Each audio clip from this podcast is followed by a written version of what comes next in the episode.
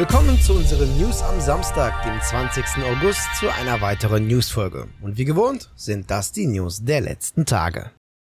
Die Einkaufstour der Embracer Group geht weiter. Am 18. August hat der schwedische Publisher in aller Früh eine ganze Reihe neuer Akquisen bekannt gegeben. Neben dem Entwickler Tripwire, Tuxedo Labs, Synctrix und dem Publisher Limited Run Games wurde auch Middle-earth Enterprises übernommen. Und mit dieser Übernahme hat man auch die Film- und Spiellizenzen der Tolkien-Werke wie Herr der Ringe und der Hobbit eingekauft. Und langsam sollte es allen Schweißperlen auf die Stirn treiben. Denn durch den anhaltenden Kaufrausch der Embracer Group hat man es geschafft, rein gemessen an der Belegschaftsgröße, einer der größten europäischen Arbeitgeber der Spielebranche und sogar noch größer als Activision Blizzard oder Electronic Arts zu werden. Zur Embracer Group gehören Publisher wie THQ Nordic, PlayOn, ehemals Koch Media, Gearbox, Coffee Stain, Saber Interactive und Asmodi. Zudem noch unzählige Entwicklerstudios und andere Firmen, die direkt oder indirekt auf dem Videospielemarkt tätig sind.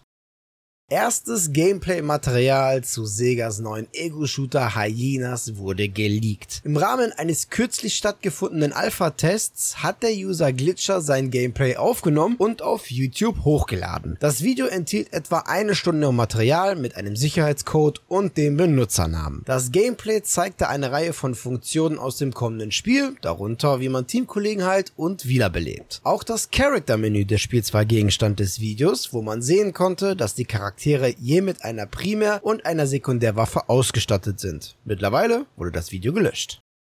Sehr lange ist es still gewesen rund um Dead Island 2, doch nun hört man Neues vom längst in Vergessenheit geratenen Zombie-Spiels. Jetzt, wenige Tage vor der Gamescom, ist das konkrete Release-Datum samt PS4 und Xbox One Packshot und weiteren Bildern von Dead Island 2 auf Amazon geleakt, das wohl neben PS5 und Xbox Series immer noch auf der PS4 und Xbox One erscheinen soll. Laut Angaben soll der Release am 3. Februar 2023 2023 erfolgen. Wir sind gespannt auf die Gamescom, da PlayOn ein paar unangekündigte Spiele im Angebot hat, eventuell ja auch Dead Island 2. Ihr werdet es auf jeden Fall von uns erfahren.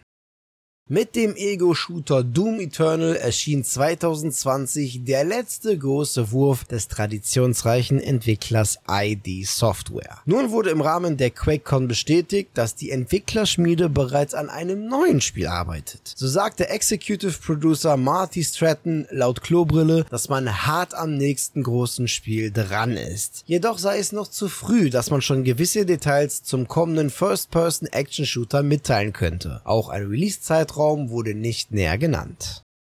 Gestern veröffentlichte Sega ein neues Video und in den insgesamt 6,5 Minuten listet Sega eine Reihe an Spielen auf, die für den Mega Drive Mini 2 erscheinen sollen. Demnach sollen 61 Spiele auf der Konsole enthalten sein, bei denen es sich um neue Portierungen, unveröffentlichte Spiele und Titel aus der Sega CD-Ära handelt. Die genannten Spiele könnt ihr der Liste in der Videobeschreibung entnehmen. Auch zum Termin gibt es Neuigkeiten. In Europa wird der Mega Drive Mini 2 am 27. Oktober auf den Markt kommen und damit gleichzeitig zur Einführung in Nordamerika.